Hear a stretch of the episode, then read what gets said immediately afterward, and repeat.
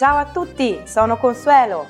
Hi everybody, I'm Consuelo and welcome back to ItalianPod101.com's Italiano in 3 minuti, the fastest, easiest and most fun way to learn Italian.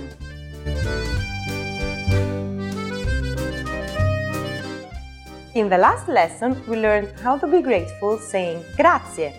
Today, we learn some of the most common greetings used in Italy. Pronti?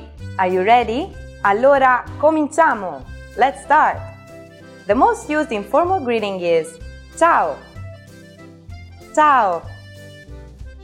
Ciao means hi, hello, and goodbye. That's why we use it when we meet, but also when we leave. We should only use this greeting with relatives or friends. And now, let's talk about some more formal greetings. The one you're used to hear in Italy and at ItalianPod101.com is Buongiorno. Buongiorno. Literally, buongiorno means good day. However, we could also interpret it as good morning or good afternoon. As a rule of thumb, we can use buongiorno only during the daytime from morning until evening. During the evening, we say buonasera. Buonasera. So, since sera obviously means evening, buonasera stands for good evening. Buongiorno and buonasera are used when we meet someone, but when we leave, we don't say them again.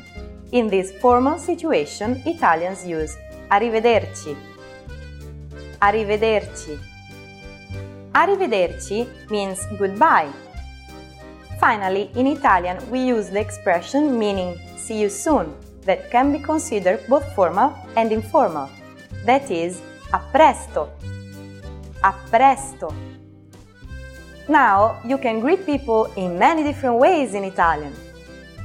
Let's say them all again. When meeting and leaving friends, we use Ciao. Ciao. When meeting older people or someone we don't know, Buongiorno. Buonasera. When living in a formal situation, Arrivederci. Arrivederci. When living, no matter whether it's a formal or informal situation, A presto. A presto. It's easy, isn't it? Now it's time for Consuelo's tips. In formal situations, Italians commonly greet one another by shaking hands. On the other hand, if we meet someone we are very friendly with, we kiss each other on the cheek. Don't be afraid to do it with your Italian friends. It's normal. Ciao! Ciao! In the next lesson, we learn the meaning of the phrase Parla inglese? Do you already know it? We'll be waiting for you in our next Italiano in 3 minuti lesson. Ciao, a presto, alla prossima lezione!